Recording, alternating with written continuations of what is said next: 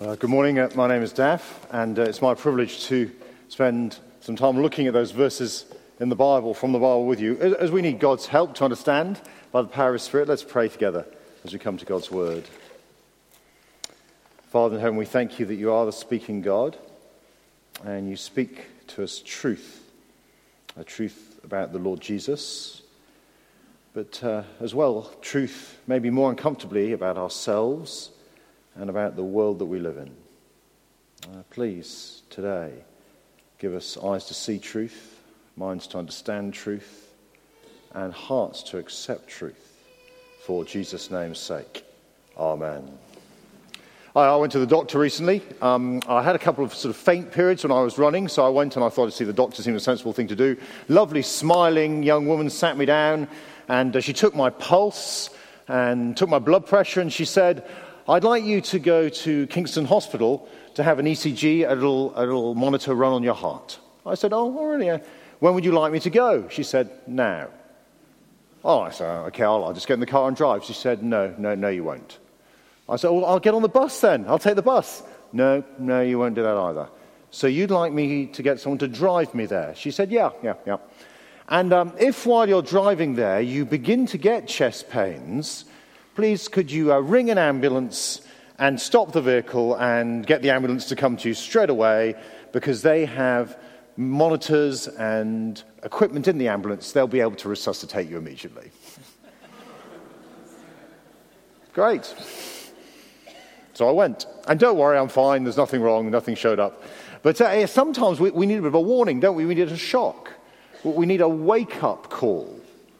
Um, and I, I don't know about you, but when you go to the doctor, the doctor you want to see is not the one who goes, there, there, there. No, no, you're lovely, everything's okay. You want to see the doctor who genuinely wants to find out if there's anything wrong with you and who'll give you an honest diagnosis. They're scary words, aren't they? I'd like you to go for an MRI scan, but you'd rather the doctor put you through the scanner than ignore any problems you have. Well, Romans 1 18 to 32 is God's MRI scan of a world that rejects him. It's his view on a culture and a society that says there is no God. And actually, unless we understand God's diagnosis with our world, we won't make any sense of, well, the book of Romans, the idea that there is a need for a person called Jesus Christ to come, the Son of God, to, to restore our relationship with God. We won't understand why Christ had to die and rise again. And I think as Christians, unless we understand God's diagnosis, we won't really be able to make sense of living in this world as followers of Jesus Christ. You, you see, Romans 1 18 to 32 is not going to be comfortable reading. The question I want to ask you is it accurate. Maybe you're here today and you're not yet a Christian. You might disagree with the moral statements made within these verses, but, but I want to ask you do you think they're going to be an accurate description of the world we live in? A world that rejects God. Now, just to put you in the picture where we are, we're reading this uh, letter from the Apostle Paul to a church in Rome around AD 57. And last week he opened with really the crescendo, the, the, the strapline of the letter. It was this that a right relationship with God is being given freely to anyone who comes with open handed faith to trust in the Lord Jesus Christ. The righteousness of God is given to them. And what Paul does now is he says, look, in, this is why you need that righteousness. This is why you need saving. This is why you need to trust Jesus. Uh, here, here's the first heading. We need to trust Jesus because God is angry with people. Look down at Romans 1, verse 18. It actually starts with the word for. It's missed in our translation for some reason. For, here's the reason. For the wrath of God is being revealed from heaven against all the godlessness and wickedness of people who suppress the truth by their wickedness. Now, God's wrath is his righteous anger against all that is evil. Now, now, God's anger isn't like your and my anger. We tend to lose our temper, fly off the handle, get stroppy, largely because we don't get our own way. But that's not God. God's anger is his settled hostility against all that is evil. It's not separate from his love. No, it's an outworking of his love. God loves his world so much that he is not content just to leave it with wrongdoing and pain and suffering and hurt. He looks at those things and it makes him angry. It's like if, if you're a parent and you hear about one of your kids being bullied at school. Well, you, you begin to feel angry. You want to sort it out. You get on the phone to the teacher. You don't want someone precious to you to suffer. You see, the opposite to love isn't anger. No, the opposite to love is indifference. It's just not caring. And God cares very much about the world that He has made. And He is passionate about restoring it to a good and pure and perfect place. And He is angry about what it has become. Present, active, now angry. Angry against godlessness, the verse tells us. That's the way he's rejected and belittled and ignored. And against wickedness, or literally unrighteousness. That's the way we treat each other wrongly and cruelly and unkindly. And Paul says, look, the wrath of God is being revealed. The world around you speaks to you of a God who is rightfully angry with creation. Oh, there's lots of goodness still in our world, lots that we can still celebrate. But, but actually, if we look out at the world, it, it should speak to us. There's something broken in our relationship with God. The, the natural world isn't on our side all the time, is it? Whether it be flooding or earthquakes or hurricanes. And then the, the relational world, the broken relationships between people. And finally, our relationship with the physical world, sickness and death. There's clearly something wrong with the world we live in. I had to take the uh, car to uh, the garage recently. Me to the doctor, the car to the garage, everything's falling apart in our life. The, uh, there was a, a noise, the brakes were making a noise, and the noise was so loud that actually, as I drove down the road, people on the pavement were sort of going, now, when, when the engine makes a crunching noise, you know, or, or the brakes don't work, you, you realize the car's broken. You don't, you don't say, hey, look at the, the shiny paintwork. The radio still works. Can you see the way the seats recline? My car's fine. No, no, you go, there's something seriously wrong with the car. It doesn't work. Now, a lot of the time we look at the world around us and we go, isn't that wonderful? Isn't that beautiful? And we ignore that actually a lot of it doesn't work. Some of the things that matter the most don't appear to work very well. Our relationships with one another. And Paul says, Did you know why that is? The wrath of God is being actively revealed against who? Against people who suppress the truth by their wickedness, or literally, who hold down the truth in unrighteousness. We're so keen on doing what we want uh, that we will ignore God to the extent we hold down truth about Him. Um, it's a bit like, you know, if you've ever had a, a, football or a beach ball in the swimming pool in the sea, you try to hold it down. You know, do you ever play that game as a kid when you put it between your legs and then try to let go and think, as soon as, soon as the pressure comes off, it flies out of the water, doesn't it? Like a torpedo upwards. Well, it's, it's that sort of level. We are suppressing the truth about God because we want to do what we want. That, that's what we're doing. We, we hold it down. We reject God. Whether we do that instinctively without thinking about it or consciously, deliberately. Whether we've done that all our life, it sort of immediately happened to us, or whether there's come a point in our life when we've thought, no, I think this is all rubbish. A friend was telling me yesterday that her, his 17 year old daughter, at the age of 17, on her 17th birthday, said, Mum and Dad, what you believe is, and I'm not going to use the word she used, rubbish. Whether we've done it consciously or unconsciously, we suppress the truth about God, and God is angry as a result. See, God is angry with people, firstly. Here's the second thing people without excuse. You see, we suppress the truth. Uh, look at verse 20, 19 rather, verse 19. Since what may be known about God is plain to them because God made it plain to them we can know God. It's not that God's hiding himself from us. Uh, we've been looking in our evening sermons in Genesis, right at the start of the Bible in Genesis 1 and 2, at the extraordinary nature of the creation God made. Look at what Paul says in verse 20. For since the creation of the world, God's invisible qualities, his eternal power and divine nature have been clearly seen, being understood from what has been made, so that people are without excuse. If we look out of the world around us, we see a world that declares the glory of the Lord. God's abundant generosity in creation, God's extraordinary creative beauty. I was thinking about this this week. I mean, take for, an, for example a bird that you see all the way around Chessington. I, I can't get them in my garden. Very jealous. Some people can get the goldfinch. You ever thought about the goldfinch? But perhaps you haven't. I'm getting to that age when I think about things like the goldfinch. Yeah?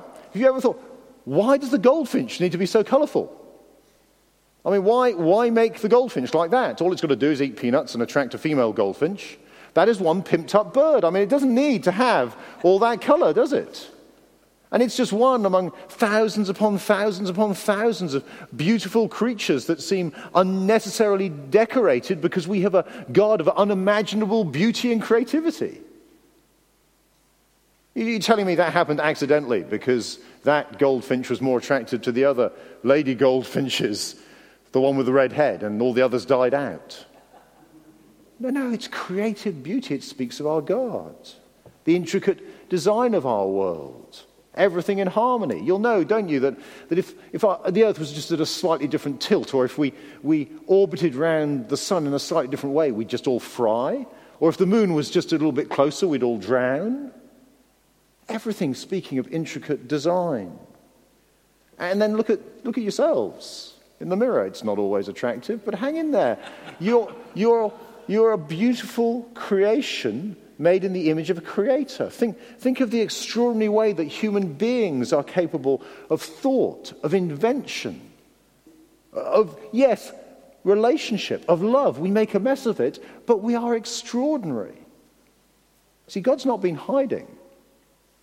He, he's never tried to make it hard for us to see what an amazing creator we have. The evidence is all around us, but we suppress the truth.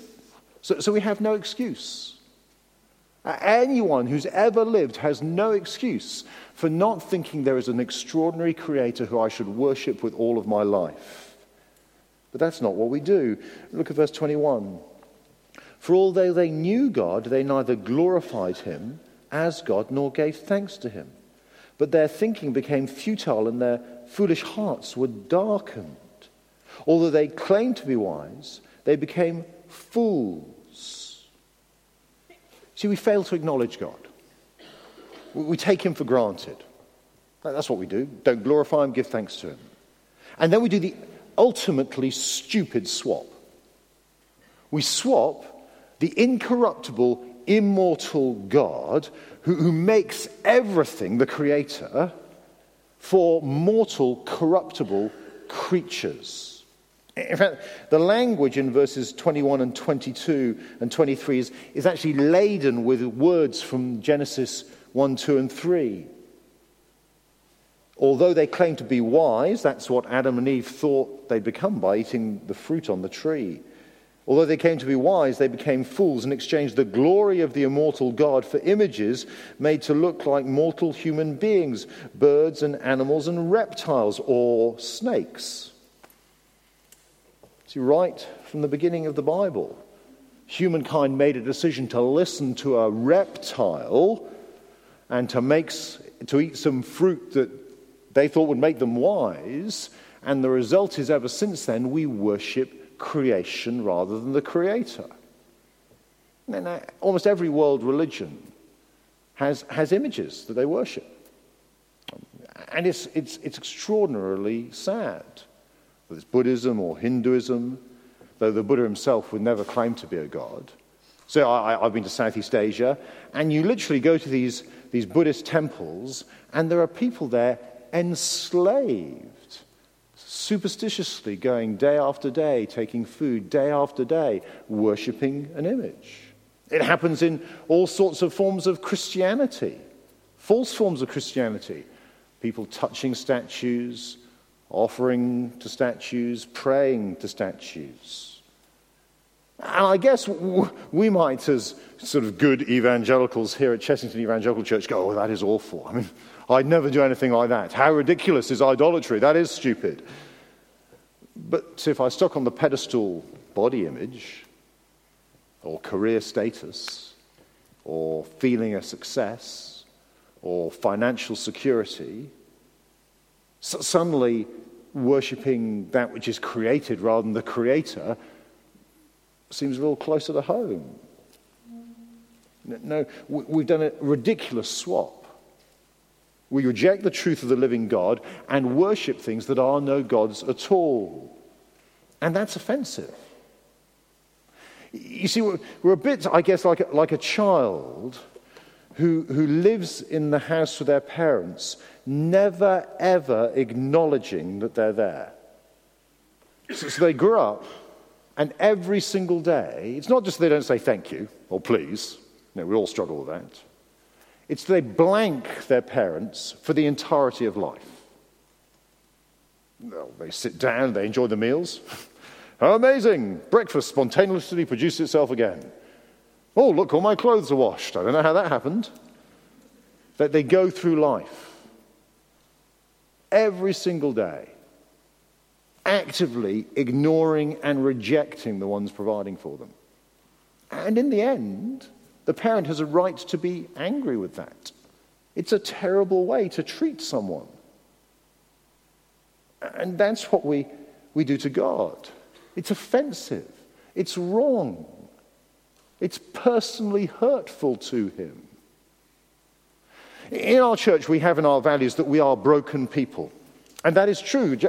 Here in Romans 1, God is saying, look, the world is broken. But actually, more seriously, and, and at a greater, greater uh, problem for us, is not that we're broken people, we are guilty people. We are offensive people. We are those who aren't just part of a world that is broken that sort of suggests, oh no, I don't function properly, but it wasn't really my fault. No, by nature, we are part of a world that actively rejects the God who made us and day by day chooses to flout his love and goodness to live our own way. Pressing down what we know to be true so that we can decide what's right and wrong for ourselves. We are guilty people and offensive to God. God is angry. And we've got no excuse. No excuse at all. And the result is God gives us what we want. God gives us what we want. Have a look down because here's, here's God's response. In verse 24, that starts with the word therefore. It's a reason word, therefore. This is what God gives us. Verse 24, therefore God gave them over. That phrase comes again in verse 26. Because of this, God gave them over. And then verse 28, God, so God gave them over in the middle of the verse there. And the message of these three little sections is quite simple God gives us over to what we want. He gives us over, first of all, to our heart's desires. Uh, uh, look at verse 24 with me. Therefore, God gave them over in the sinful desires of their hearts to sexual impurity for the degrading of their bodies with one another. God gives us over, literally, to the passions of our hearts for uncleanness, to our desire to do the very things that make us dirty, unacceptable to God. Uh, look at verse 25. They exchange the truth about God for a lie and worship and serve created things rather than the Creator who is forever praised. Amen. It's another disastrous swap. We've got the truth about God. But relationship is found with a loving Heavenly Father. And, and that is freedom, that is security.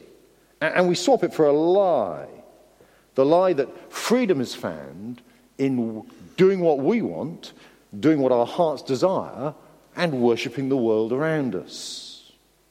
And of course, that lie is, is utterly what is behind the, the morality of our world today, certainly of our Western culture. That, that's absolutely what's driving thought, isn't it? The best thing for you is to get what you want. In fact, more than that, the best thing for you is to be who you want and get who you want. That, that's, that's absolutely the best thing for you. That is freedom. In fact, it is unhealthy for you psychologically and emotionally not to be who you want and do what you want. No one's got the right to tell you who you are or what you can do. You choose. And it sounds so reasonable, doesn't it? I mean, people who, who tell you that you, you shouldn't behave in the way you feel, they're oppressive and evil.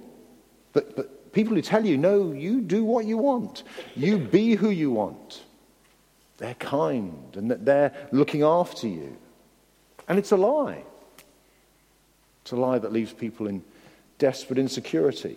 It leaves people craving love.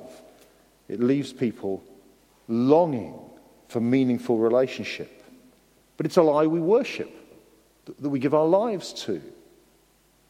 And Paul says, look, that lie is often expressed, verse 24, in, in sexual impurity, in sexual desires. So often I think people, and Christians probably more than those who aren't yet Christians, think, oh, well, the Bible just goes on about sex so much. That's because God is a realist. Have you, have you watched the news television recently or looked at what's advertising anything in your magazines?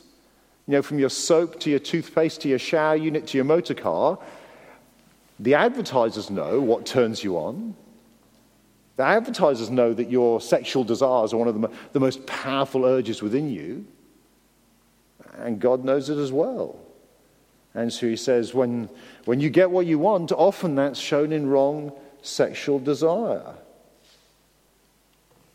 No, no, we, we live in a world that says, look, you getting your heart's desire is best for you. And God says, no, I've given you over to that because you refuse to acknowledge me.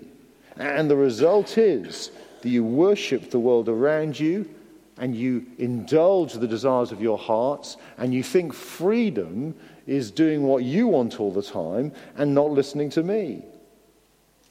Oh, we think we're so in control. We're so free, but, but we're not. And, and God gives us over, secondly, to shameful lusts. Look at verse 26 to 27. Because of this, God gave them over to shameful lusts. Even though women exchanged natural relations for unnatural ones, in the same way, men also abandoned natural relations with women and are inflamed with lust for one another. Men committed shameful acts with other men and received in themselves the due penalty for their error. Now, firstly, I need to say that shameful lusts in the Bible includes all sexual sin. And in the Bible's terms, sexual sin is anything that it, you do sexually outside of a lifelong relationship called marriage between a man and a woman. It's quite simple. If you're married to someone of the opposite sex, a man or a woman, then that's the place to have sexual conduct. If you're not, no sexual conduct. The Bible's quite clear on that. But, but why is it that Paul here talks about same sex relationships? It's not that same sex relationships are any worse before God than heterosexual sexual sin. But, but do you see the repeated word he uses here? He, he gave from natural for unnatural. In verse 27, abandon natural relationship, relations for unnatural relations. I think the reason that Paul, Paul is using this type of sexual relationship is he's looking back at God's creation in Genesis 2, where God takes man and woman and he, he, gives them to one another, and they are knitted together emotionally and physically. And he says, Look, if you want an example in the world that we've rejected God's order in creation, well, the example is this you take a man and a man, and, and they are trying to come together physically, and they can't. According to most biology textbooks, what would traditionally be regarded as sex is impossible for a man and a man because they do not have the right sexual organs to couple together according to the way they are designed. And the same between a man, woman and a woman. Our culture has redefined what sex is. Sex in terms of biology, historically has been something that happens between male and female. And Paul is saying, look, our world, the world out there now, celebrates uh, something that is clearly unnatural. Now, you, you, might be struggling with that as a concept. You, you, and I have grown up in cultures that, would, in a culture that says what I've just said is totally outrageous. And in no way am I condemning anyone who has uh, same sex attraction uh, uh, as being any more guilty before God than any other human being who struggles in rebellion against God in a whole variety of different ways. But even if you think what I'm saying is offensive, let me ask you is it an accurate description of our world? That, that is an accurate description of our world, isn't it? We live in a world where men and men come together in a relationship called sex and it's celebrated. And women and women come together in a relationship called sex and it's celebrated. That, that's the world we're living in. That's the world Paul is describing here. And he says that's the world we have because God's given us over to it because we've chosen to reject him. The, uh, the miseducation of uh, Cameron Post has just come out. It's a film, uh, won a number of awards. It was released at the beginning of September.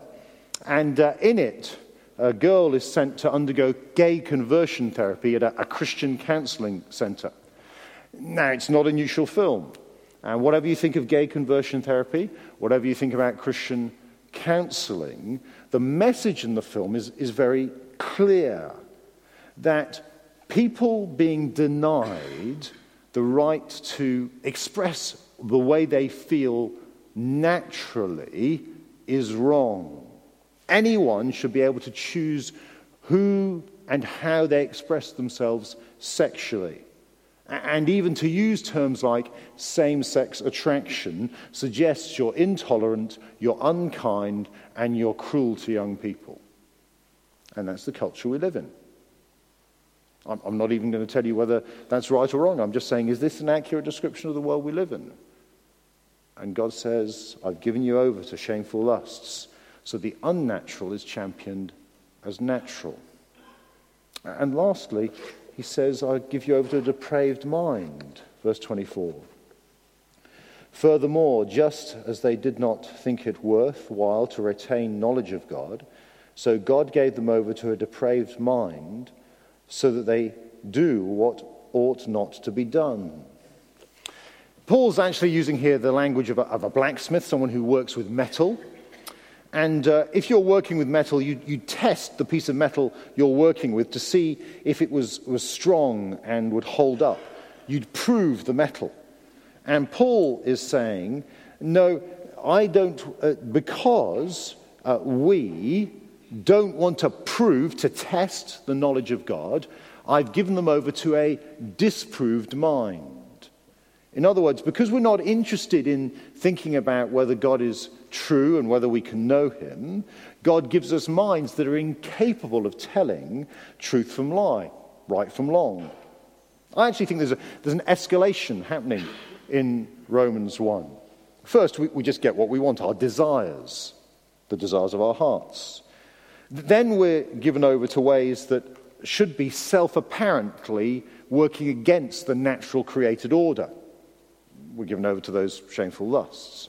And finally, because we're so uninterested in knowing the truth about God, God gives us over to minds that actually are incapable of testing what right and wrong is, or truth and lie.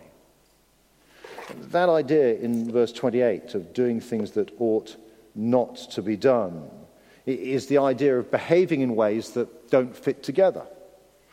So God gives us over to forms of life that mean that, well, our society doesn't function happily.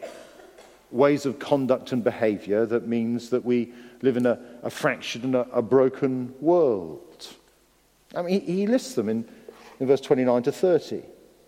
And the thing that's shocking about this list in verse 29 to 30 is the way that it mixes things that we're sure we wouldn't do with things that we don't give a second thought about. Have a look at the list with me. They become filled with every kind of wickedness, evil, greed, depravity. They're full of envy, murder, strife, deceit, and malice. They're gossips, slanderers, God haters, insolent, arrogant, and boastful. They invent ways of doing evil. They disobey their parents. You see that? evils next to murder, greed with depravity, slander, speaking unkindly about someone, with hating God, arrogance together with strife, doing evil beside disobeying your parents. There's no one, none of us, can we? None of us this morning can look at this list and claim innocence. It's a catalogue that condemns us all. It's not just we're part of a culture around us that has rejected God.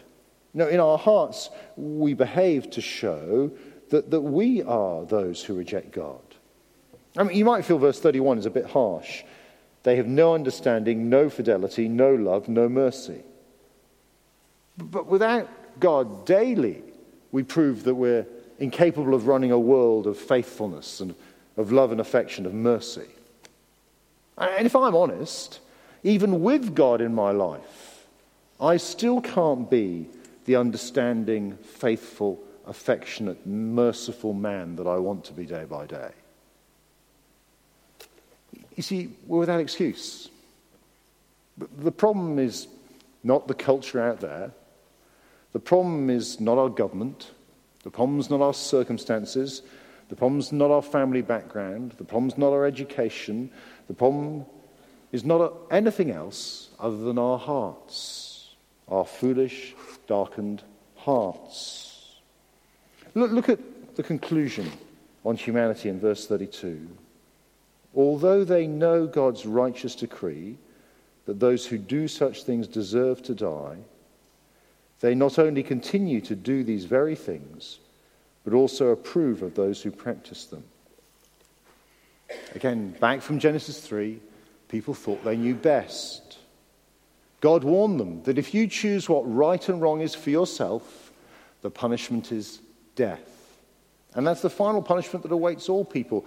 Not physical death, the dreadful spiritual death of facing God's final anger. But, but even though humanity knew that, we've ignored his command. We've believed that we know best, that the human mind is the final authority in the universe, that we can trust ourselves above anyone else. So if enough people think something is right, it must be right.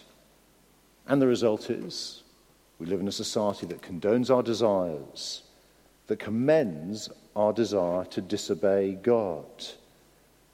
And they not only continue to do these very things, but also approve of those who practice them.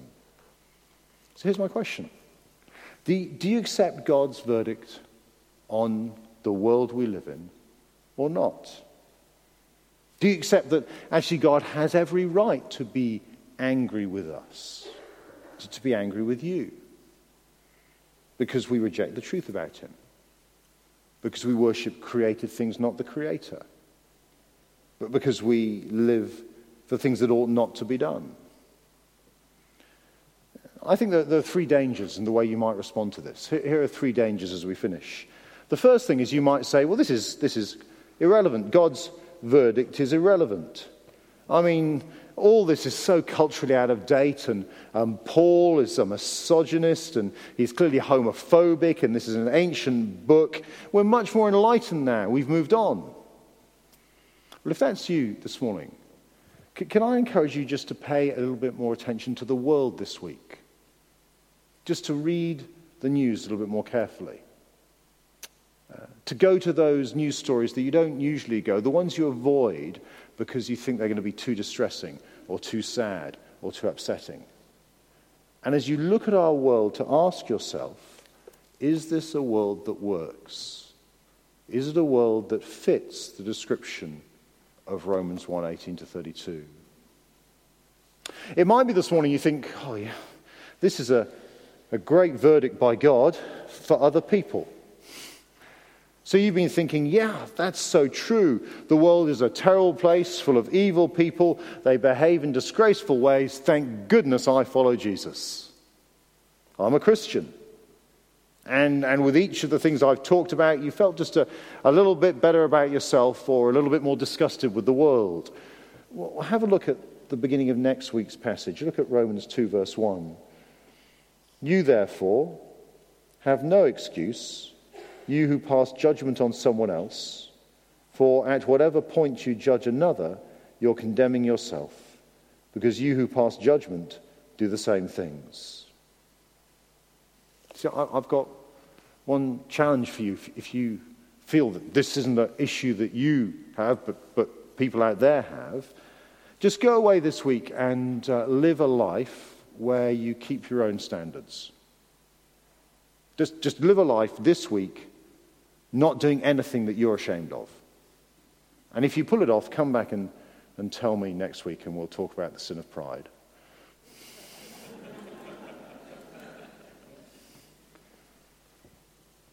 Here's the last danger.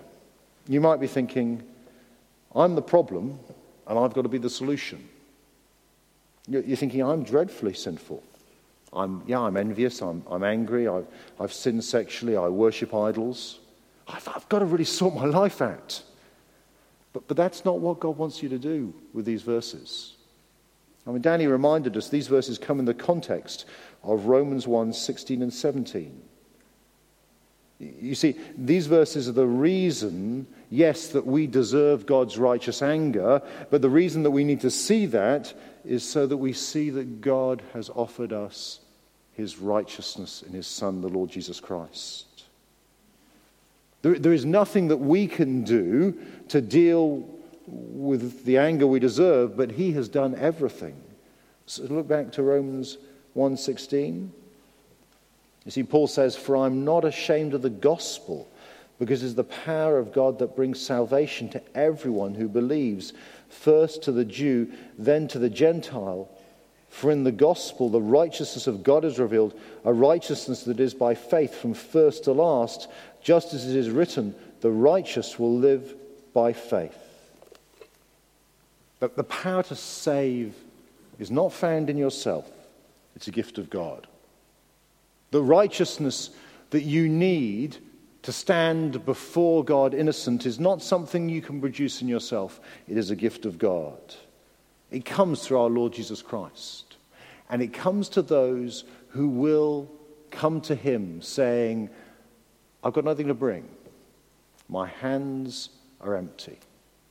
I, am part of a world that rejects you. I am guilty. Please Forgive me through your death at the cross. Here's some words from that great old hymn, Rock of Ages. We're going to sing it in a moment. Listen to how uh, Toplady puts it in his hymn. Not the labor of my hands can fulfill thy law's demands. Could my zeal no respite know? Could my tears forever flow? All for sin could not atone.